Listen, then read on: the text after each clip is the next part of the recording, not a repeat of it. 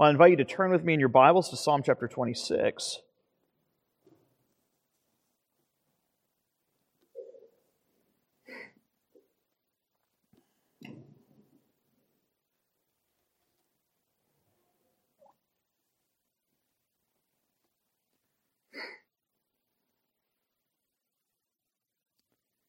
we find yet another psalm that attests uh, to the vindication of the Lord's Messiah.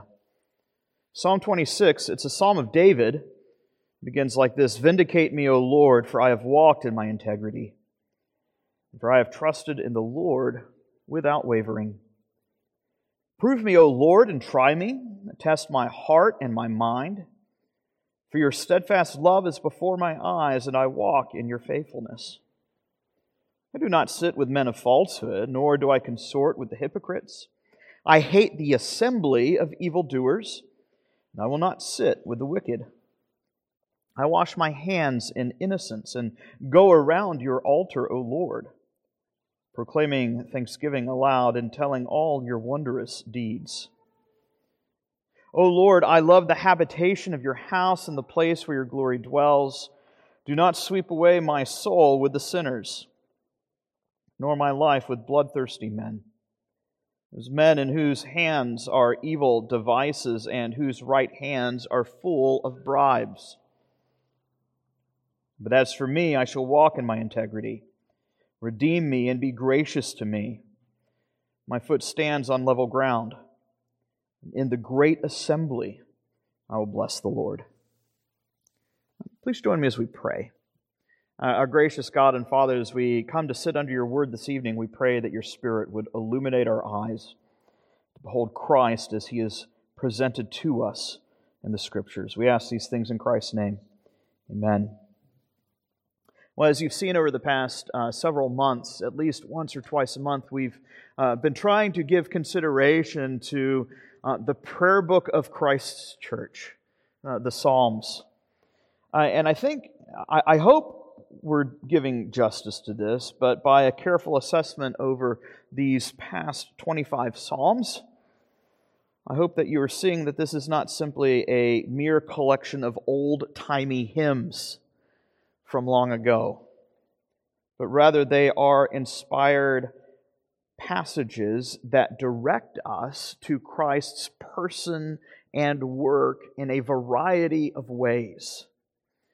Uh, Jesus himself says this in Luke chapter 24 as he speaks to uh, the two disciples on the road to Emmaus. He says, O foolish ones and slow of heart to believe all that the prophets had spoken, was it not written that the Messiah should suffer these things and enter into his glory? And then it says, beginning with Moses and the prophets and even the Psalms, begins to expound to them those things concerning himself.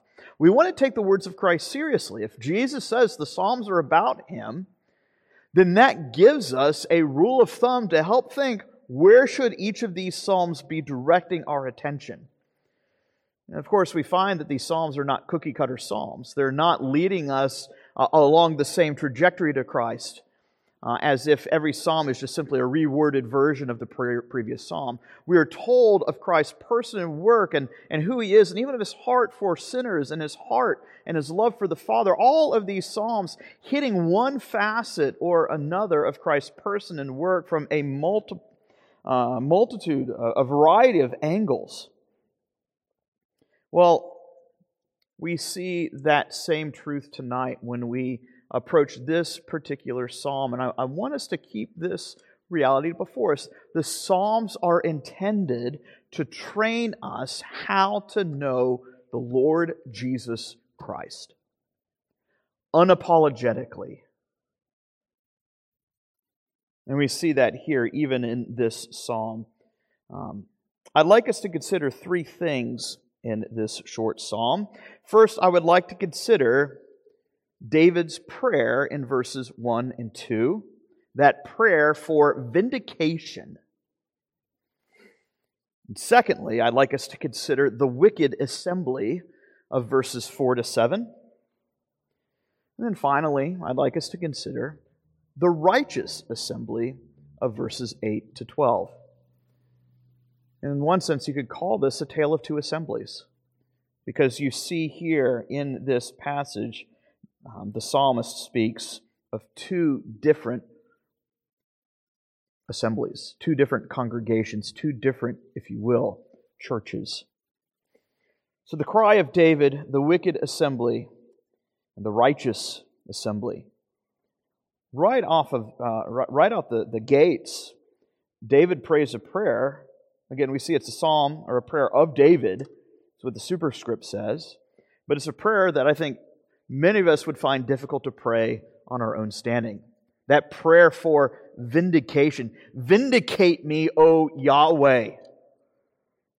What a frightful prayer to pray.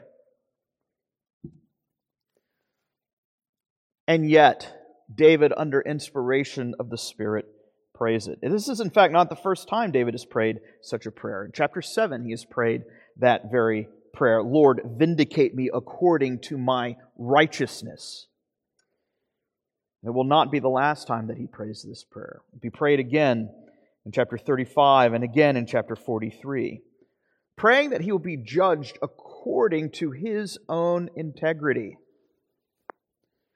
Who is it that can pray such a prayer? That, that, that, that word there, integrity, it's how the ESV puts it. I think it's a good word. Quite literally, David is saying here, uh, vindicate me because I have walked in uh, my perfection. In other words, this is not a superficial prayer. How many of us, when uh, we were kids arguing with our siblings, feel like we have been wronged, even though secretly deep down we knew that we were not the one, we're not totally in uh, the clear. We are not fully innocent. And yet, what do we do? We go and ask our parents, Mom, Dad, my brother or sister has done X, Y, or Z. Please do what's right. And then your parents begin to ask those probing questions. Was that really what happened? Uh, your brother hit you. Did you do something to provoke that? No, not me. I didn't do anything. And as the parent begins to examine the incident and hit the, the claims that uh, the, the complainant is making, you begin to see, even as a young child, the holes in your argument. And yet, here is the king of Israel standing before the Lord with full confidence, saying, I have walked in my perfection. Vindicate me. Don't just vindicate me, prove me. Examine me. You see that here in verse 2. Put my claims to the test. The imagery here that we see in this particular verse is that the testing of the strength or purity of a metal uh, as it is put through the fire. You could quite literally translate verse 2 as something like this Smelt my kidneys, my innermost parts. Not just his outer actions. He's saying, the deepest core of my being, put it through the ringer, put it under the microscope, see if there is any unrighteousness in me. Because I have walked according, I have walked the course of my life with utmost fidelity. I have walked according to truth. This is a high stakes prayer.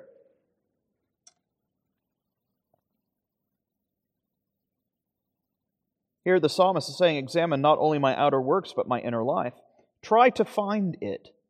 Try to find any part of me that has failed to live in accordance with your precepts. Now, the psalmist goes on as he now describes his actions with two different groups of people the wicked assembly in verses 4 to 7, and the righteous assembly of verses 8 to 12. Here, what we see as he, as he looks at the wicked assembly all about him, here he describes himself as the man of Psalm 1.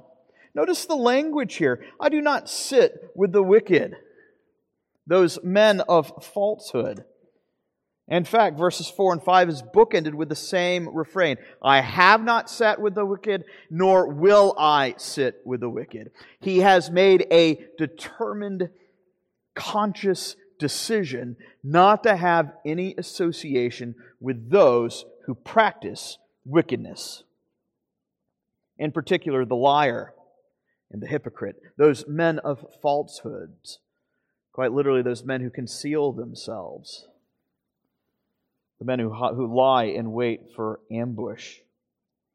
We're reminded of this particular truth throughout the rest of Scripture. Bad company corrupts good character. We all know the dangers of peer pressure, and here the psalmist says, I will not capitulate to any of those. I'm not going to stand by the fire and warm my hands and laugh at the jokes or join in uh, the schemes of such wickedness. I have kept my way pure. He has kept his ways separate from the wicked.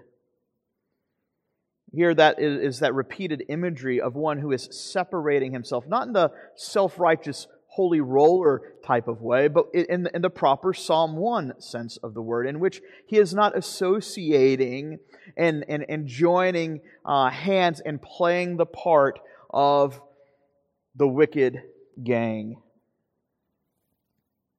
In fact, as he has kept himself separate from the wicked, he now pleads that he would be set apart in devotion to the Lord. You look at verse 6, there's this language here. He, he, he asks, uh, Look at this I wash my hands in innocence, and I go around your altar, O Lord. Let me circle about it, proclaiming thanksgiving and telling of all of your wonderful deeds. Here he is describing the work of the priesthood. You read Exodus chapter 30, David is asking that he be allowed to take the prerogative of something that belonged to the priests of Aaron. This is, again, quite a tall order. And it should tip our hat that something different is going on here. David is a Judahite. He is not of the tribe of Levi. And yet he is asking to act as a priest as he makes those ritual processions so that he might enter into the holy place. Something that is reserved not even for Israel's king, but something that was reserved only for the high priest once a year. In other words, this is not a casual worshiper. We might even put it like this this is not a common worshiper. This is not the prayer of the layman. This is the prayer of a particular individual, one who has assumed the role of both king and priest. It says it is a prayer of David, and yet he's praying to participate in the priestly functions in entering the Holy of Holies. And here we see the purpose in it. There's, there's a double purpose that he has for entering the holy place that he might give thanks to the Lord, and that he might instruct the righteous assembly in the wonderful works of God. That language here that we see of wonderful works or wonderful deeds, it's almost a technical term in the Old Testament. When you come across that, you need to be thinking of the Exodus the great moments of God's redemptive acts of deliverance as He saved His people from darkness and sin and separated them, leading them to their heavenly destination. In other words, this king priest figure has disassociated himself with the wicked assembly so that he might be a part of the holy assembly. And you see that here in verses 8 to 12 that righteous assembly. And here in verse 8, we see where his heart, where all of his deepest longing and affections are fixated. Where is it that he wants to be? He's very clear, O oh Lord, I love the habitation of your house and the place where your glory dwells.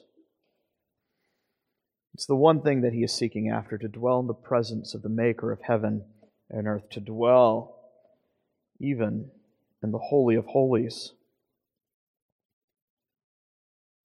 Even as in the prior section, he spoke of the separation that he had in separating himself uh, from the counsel of the wicked and not participating in their deeds. Now he recognizes likewise that there is a coming sift that is about to take place. There is a purge that is set to transpire where the Lord will sweep away the wicked and will scatter them like the chaff once again, we have those echoes of Psalm chapter 1 uh, reverberating and ringing in our ears. Notice once again the contrast that the psalmist here makes between himself and the wicked. Now, it's a contrast of hands. If you look here back in verse 6, this Davidic priest figure is the man of clean hands. He's washed his hands of innocence. Draws our attention back already to Psalm chapter 24. Who is it that can ascend the mountain of the Lord? It is the one with clean hands and a pure heart. According to, Proverb, uh, to Psalms 24, this is the man qualified to ascend the heavenly gates of Zion. And yet, that contrast there, verse 6, he has clean hands, are now contrasted with the hands of bloodshed and violence we see in verses 9 and 10. Those men who hold in their hands not clean hands, but hands full of evil devices and bribes. It's as if they've got a handful of cash waiting to bribe the judge to act unjustly uh, for their own personal gain. A repeated theme that we've seen so far throughout the Psalms. People, wicked men who are using their resources to exploit the humble, the poor, the needy, and the afflicted. And here, the psalm singer, the man of this prayer, says, I'm not like that. Verse 11, as for me, they might do this, but not me. As for me, we hear this repeated phrase, I will walk in my integrity. This psalm is bookended with that, both the very beginning of the chapter and the very end, the very same phrase I have walked and I will continue to walk according to my integrity, quite literally, according to my perfection. And so he prays that the Lord will redeem his life and deliver him from destruction. Clean hands, clean heart, but also steady feet. Verse 1 He has trusted in the Lord without staggered feet. He has not stumbled along the way. And now in verse 12, he, he, he asserts his perfection, his integrity. My feet have remained steady. In other words, this man who is praying has walked according to the cleanness of his heart, his hands, his feet, in terms of his disposition, in terms of his work, in terms of the course of his entire life, it has remained consistently pure. And now, this Psalm of David, as David speaks under inspiration of the Spirit, says, Lord, vindicate me, examine me, sift me, test me, prove my worth, and vindicate who I am. And he does so, again, for a particular purpose. The very last line of this psalm, he says that in doing so, he will attest to this very fact that he will bless the Lord in the midst of the righteous assembly. The word for there for assembly the Hebrew word kahal. We see it in Greek. It's a simple, simple, simple word that means assembly. But I think maybe have uh, certain connotations that would help us understand what he's getting at. The church. It's the same thing we see in Hebrews chapter 2. Although the author of Hebrews is citing a different psalm, Psalm 22, it's almost word for word the same prayer as, as the, the great liturgist leads the church uh, in singing the praises of God. He will declare the Lord's name in the midst of the assembly. Who is it that can pray such a prayer as this? Now, it is said to be a prayer of David. But just as we see with so many Psalms, it might be a prayer of David, but it is not a prayer about David. Here is a man of Davidic stock. When we see it's a prayer of David, we should be thinking the king of the redeemed. And yet, even though he is of Davidic stock, he is a man with perfect heart and priestly conduct. He is both king and priest. One who prays that he might enter the holy place. And in doing so, he prays that he might vindicate it, that he might lead the church in praise to God. Psalm 26 is a prayer of the Lord Jesus Christ. Here we find the Messiah examined and put through the fire and tested and found to be blameless and perfect according to all that he has done. Here we find the Messiah who, upon being examined, has qualified to ascend the heights of Zion on account of his clean hands and pure heart. Here is the Messiah who is both king and priest, according to a very different order. Not the order of Aaron, but as Psalm 110 tells us, it is the high priest according to the order of Melchizedek. Here is Christ, the psalm singer, the liturgist, and the worship leader of his church. Here is Christ vindicated by his resurrection from the dead. Isn't that the very substance of what we hear in the prayers in the opening chapters of Acts, or in the sermons of the opening chapters of Acts? It was not possible for the grave to hold Christ. Why? On account of his sinlessness, on account of his perfection.